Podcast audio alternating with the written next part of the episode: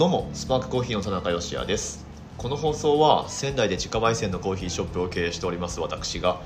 ちょっとためになるコーヒーの話と子育てもビジネスも両立すべく夫婦で挑戦する日々の話をお届けする番組です。昨日の放送ではうちの奥さんとそうまさに夫婦で挑戦する日々みたいなことにもつながると思うんですけれども、えー、奥さんに出てきていただいて夫婦で話してますのでもしまだ聞けないよっていう方はですねぜひ昨日の放送も聞かれてみてくださいはいバママハルさん聞かれてみてください、えー、ということで今日の内容としては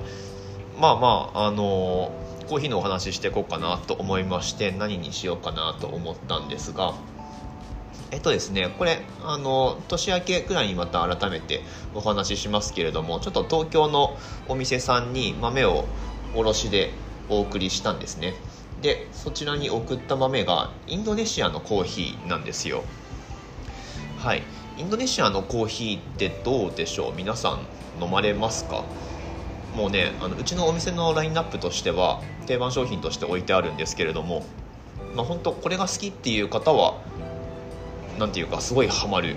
うん、毎回これみたいな方もいらっしゃるしなんかでもこうスペシャルティーコーヒーの世界の中では世界っていうかまあ非常に小さな世界ですけどそんなの。まあとかくこうシングルオリジンとかあのー、なんだろうな。農園ごとの味の違いを知りたいとか、まあ、はたまた最近だったらその生成処理の違いでどどのこうのとかっていうのを楽しみたい人にとってはインドネシアのコーヒーって、まあ、ちょっとうん敬遠されがちな産地なんだと思います。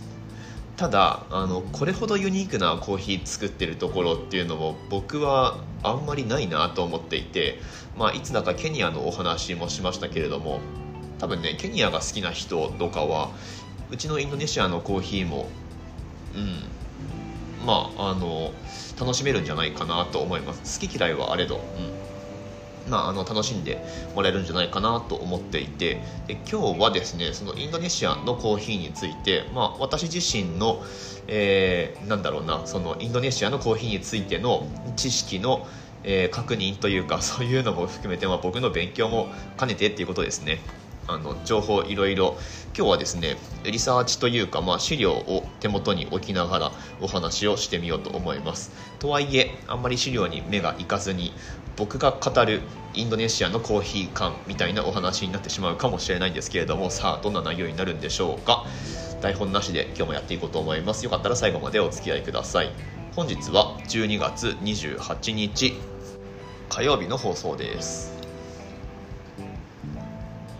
ではよろしくお願いします。インドネシアのコーヒーについてっていうことですね。まあどこから話を進めていこうかなと思うんですけれどもインドネシアのコーヒーニアリーイコールでマンデリンっていう、えー、捉え方をしてる方結構いらっしゃると思います。まあニアリーイコールになってるのであればこれ間違いはないですね、うん。まあ、必ずしもインドネシアのコーヒーイコール全部マンデリンって呼ばれてるわけではないっていうことに注意が必要ではあるんですけれどもうんこのこの故障ってまあ呼び方俗称と言ってもいいかもしれない。まあでもあれかマンデリンで言ったら一応定義はあるんですよね。これどこがあの定義してるのかはちょっとよくわからないんですけれどもすいません。なんか、えー、全日本コーヒー協会なのかな、うん、なんか特定産地。の故障としてそういうのがあるのかもしれないですけどすいませんそこ裏は取ってないですが、まあ、要はマンデリンってどの部分を指すかっていうとインドネシア産のコーヒーの中でもスマトラ島産のアラビカコーヒーこれがマンデリンって俗に言われているものの、えー、範囲ってことになります、はい。まあ、ただそれだけなんですよ。で、ま、何が言いたいかっていうとマンデリンって聞いて多分コーヒー結構詳しくて好きな方にとってはマンデリンってあの黒々と深入りされたもう油が浮いてツヤツヤになった深入りコーヒーのイメージがあるっていう人も、まあ、一定数いらっしゃると思うんですね。なんだけどマンデリンっていう言葉が指す範囲そのもので言ったら、まあ、その特定の産地で取れたアラビカコーヒー、まあ、これだけなんですよ。なので焙煎度合いの指定とかって特にないんですね。これ全部の場合で言えることです。スペシャスペシャリティコーヒーって朝入りじゃなきゃいけないっていうわけではもちろん全然ないし、うん、あの他のあらゆる、えー、名称のコーヒーなんだろう芸者でもいいし、えーま、ブルーマウンテンでもいいしとにかくその焙煎度合いはとりあえず度外視してその出自のみで故障が決まるっていう、まあ、そういうケースが100%だと思ってもらっていいと思います。なんかその特定の、え銘柄を言う場合に、えー、焙煎度合いはとりあえず横に置きましょうっていうのがまず一つですね。で、えー、まあ、それでいてじゃあ味わいはどうかっていうことになるとこれはまあ焙煎度合いの影響を結構受けるので、まあ、そこを分けて考えられるかどうかっていうのはちょっとね、まあ、そこをうんと、まあ、一般消費者ってあえて言いますけれども、まあ、そのその一般消費者に求めるのはちょっと酷だなとは思うんですが、まあ、大事なのは僕らがそこをきちんと分けて捉えておいてお客さんが持ってるそのマンデリンっていう言葉から連想するイメージは、まあ、それはそれでいいとして僕らはなんていうかそのイメージを植え付けるような言葉の使い方をしない正しく使うっていうのが、まあ、プロとして求められていることなんじゃないかなと思います、はい、ちょっとま前段が回りくどい感じになりましたけれども、まあ、要はインドネシア産のコーヒーで、えー、よく言われるマンデリンっていうコーヒーは、まあ、そういうものですよということですね。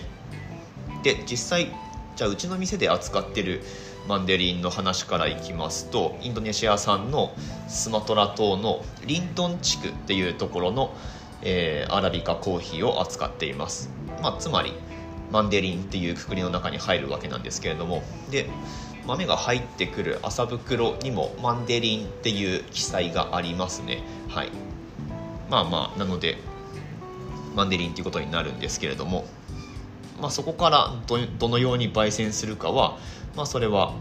お店次第っていうことになります。でうちの場合だと,、うんと、多分他の多くのお店よりもだいぶ浅めに仕上げてるんですよね。っていうかうちのお店の大体のシングルオリジンと、まあ、さほど変わらないくらいの焙煎度合いで仕上げるようにしています。別段そのインドネシア産のコーヒーだからといって深入りにしなきゃいけないって、まあ、誰かに言われてるわけでもないしスパークコーヒーとしてはこういう味の表現をした方がまあ私たちらしいし何より私たちがこういうふうに焙煎したインドネシアのコーヒーが好き。っていう理由で、えーまあ、このくらいの焙煎度合いで仕上げてるんですけれどもまあとかくやっぱりそのインドネシアイコールマンデリン深入りみたいなイメージが強いので、うん、避けられる傾向にあるのかもしれないです。ただ1回飲んだら結構ハマるんですけどねうちのインドネシアのコーヒーなんですが、まあ、まあ別に今日はうちの宣伝をしたいわけではなくってもうちょっとそのインドネシアのコーヒーの特徴だったりとか、えー、まあ概要っていうところについてをまあ、僕が勉強するっていう意味も含めて、えー、皆さんと共有していこうかなと思うんですが、はい、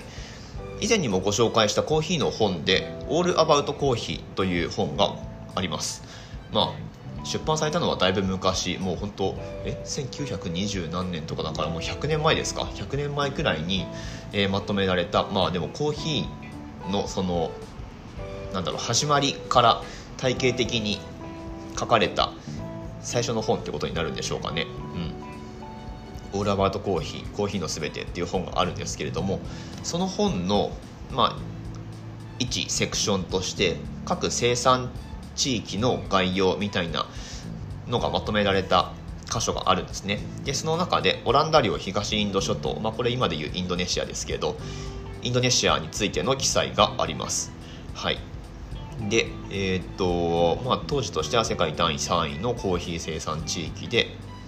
インドネシアってめちゃくちゃ島があるんですよね。無人島も含めると,、えー、っとまた別の資料によると3万近くの島があると言われていますと、はい、ピンとこないですけど、まあ、島国日本と同じ島国ではあるんだけれども日本よりも島の数で言ったらだいぶあるんじゃないでしょうか、はいまあ、そんなインドネシアなんですけれども、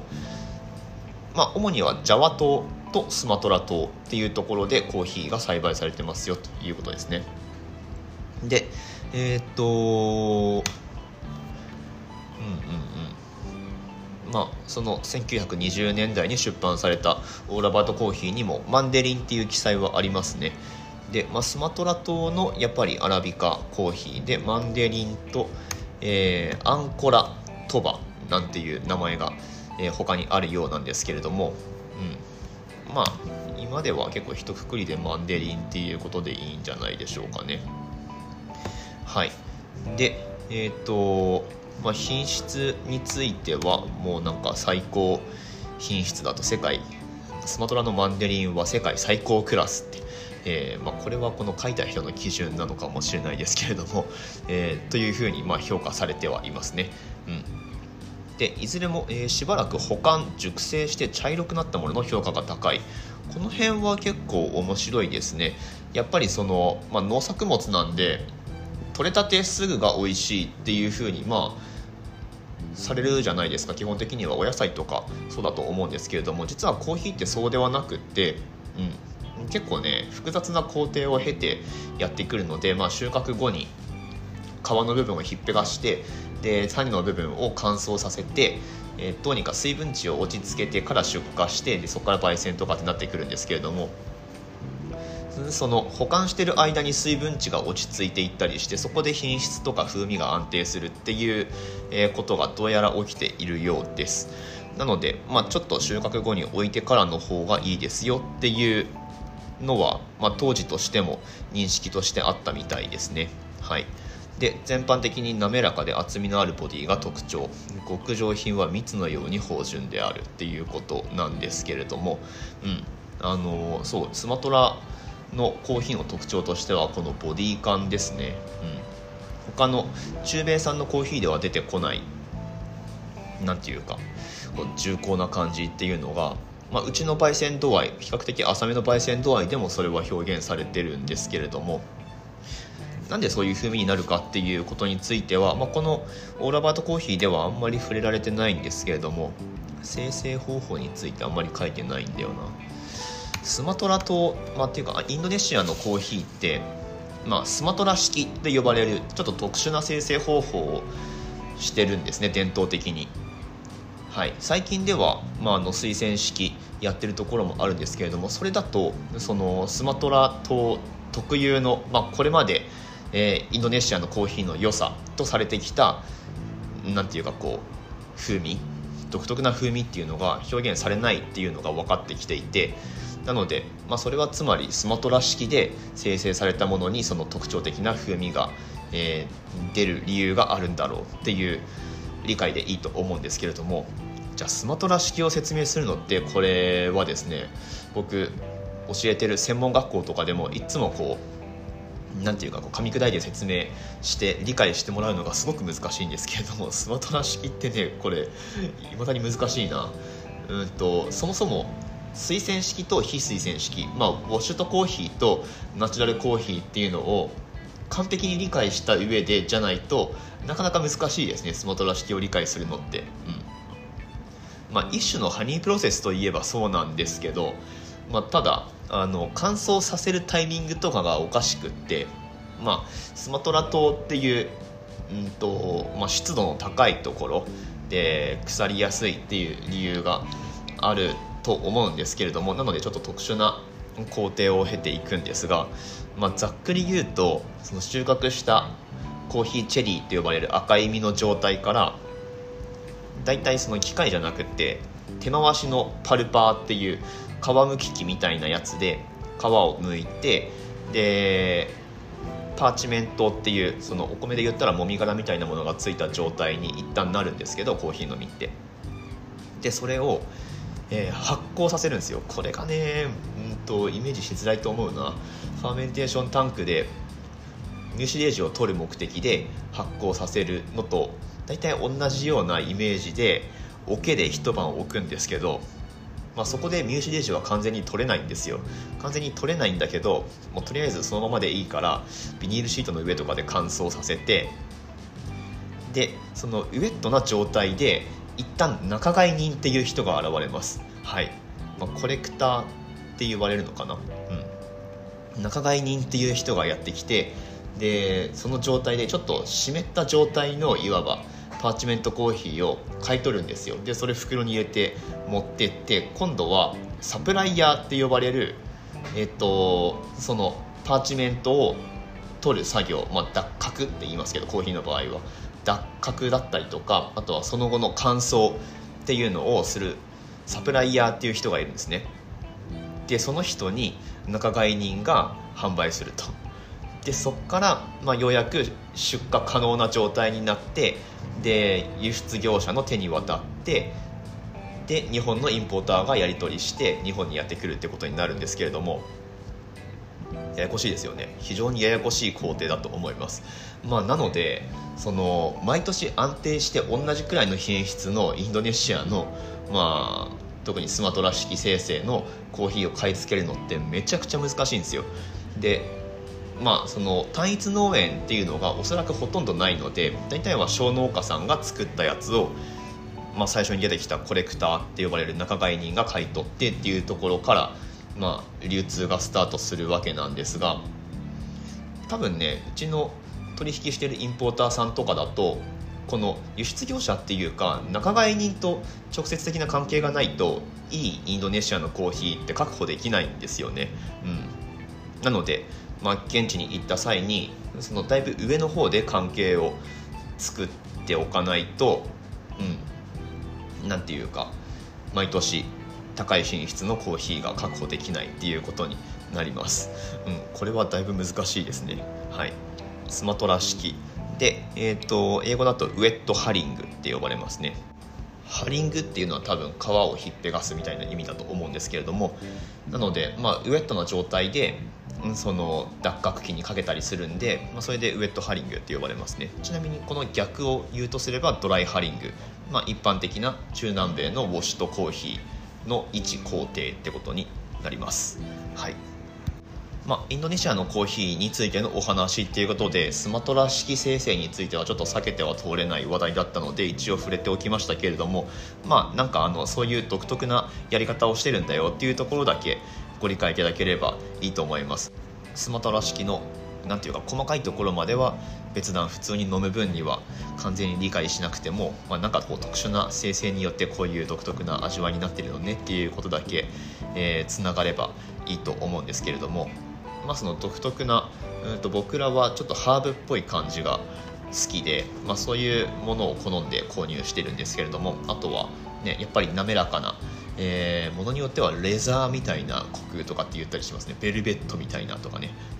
まあ、よりこれは焙煎を深めればそのコクの部分っていうのはより強調されるんですけれども口当たりの豊かさっていうかね、うん、なのでまああの深入りのスマトラコーヒーで多分ね一番こう量を持ってるのってスターバックスだと思うんですよ。はい。で、えーと、僕が今手元に持っている資料によるとかつては日本がマンデリンの主要消費国、えー、だったところが現在はインドネシアアラビカの約70%が米国向けに輸出されていると、はい、で日本は10%程度っていうことになりますね。なのでこのアメリカへの輸出を押し上げているのが、まあ、これは僕の主観も入ってますけどおそらくスターバックスのせいというか、うん、でもっと言うとこれもまた未確認情報ですけどスターバックスの創業者ハワード・シュルツが個人的にスマトラ産のコーヒーが好きらしいんですよね。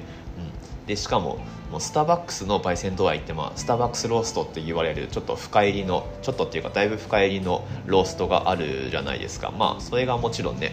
ハワード・シュルツの好みっていうことにもなるだろうしなんかの記事でね朝5時に起きてフレンチプレスでスマトラ産のコーヒーを、えー、もちろんスターバックスが焼いたやつを入れて飲んでますみたいなのを見たことがあるんですよね。はい。まあ今どうなってるのか分かんないですけれどもまあそんな理由もあってスマトラ産の、えー、スマトラ産というかインドネシアアラビカか。はい。まあこれが、まあ、多くはアメリカ向けっていうことになります。まあ、やっぱり深入りした時のボディ感っていうのは他にない、えー、特徴だと思うので、うん、でなんかこうやっぱねそういうの好きっぽいじゃないですか。コーヒーガツンと、えー、ブラックコーヒーみたいなね。まあそれはまたバイアスがかった見方ですけれどもまあとにかくそのアメリカでの人気というか、うん。まあ、流通量っていうのは結構多いですよというお話ですね。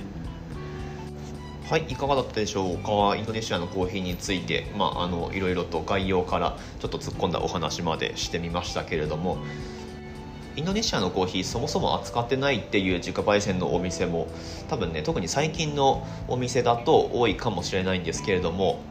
まあ、たまにインドネシアのコーヒーを選んでみるとそのお店の焙煎ポリシーみたいなものが結構ね反映されてる場合があると思うんですよね。僕も最近インドネシアのコーヒーをちょっと他の、えー、まあ、だいぶ有名な焙煎屋さんのやつなんですけれども取り寄せてあこんな感じかって飲んでみたりしてます。はい。面白いですね。やっぱり焙煎屋さんごとに、えー、焙煎の度合いも違えばあとやっぱり素材も違うので同じインドネシアのアラビカコーヒーでもやっぱりね全然違いますよ、うん、スマトラ島の中でも結構違うのであやっぱりうちで扱ってるやつは、まあ、僕らの好みには合ってるなっていうもちろんそれが悪いってわけでは他の他で買ったやつが悪いってわけではないんですけれども、はい。まあ、そんな確認をたまにやったりしています。もしねインドネシアのコーヒー普段飲まれないのであればぜひぜひお近くのコーヒー屋さんで頼んでみるのもいいんじゃないでしょうか。はいというわけで今日も20分超えの内容になってしまいましたけれども番組の感想とかはスタンド FM であればコメントができますしえっ、ー、となんだ Twitter とかでメンションつけてつぶやいてもらうでも OK です。何かしらコミュニケーション取ってみてください。あのすいませんコメント返し遅くなっちゃうかもしれないんですけれども、えー、必ず声でお返事するようにしますのでよろしくお願いいたします。はいスパークコーヒーのオンラインストア楽天市場に出店してまして今日お話ししたインドネシアのコーヒーもちゃんとラインナップにあるんですね。はい。もし気になる方はぜひそちらからオーダーをしてみてください。全然今日の内容宣伝とかじゃないんですけれども。ね。あのもしこれ聞いてねインドネシアのコーヒー気になるなって思ってくださった方はまあうちのお店でもいいし他のお店でもいいんですけれども、えー、インドネシアのコーヒーたまには飲んでみる飲んでみるのもいいんじゃないかなと思います。はい、ポッドキャストアワードの投票も引き続き受付中でございますので、あそういえばまだ投票してないっていう方はですね、こちらもリンク貼ってますので、ぜひ、あのリスナー投票はこちらっていう欄がアクセスすると出てきますので、番組名入力していただいて、あとは項目を埋めて、簡単に投票できますので、もう2分くらいで終わっちゃうので、ぜひよろしくお願いします。というわけで、明日の放送でまたお会いしましょう。美味しいコーヒーで一日が輝く。Good Coffee Sparks Your Day。スパークコーヒーの田中でした。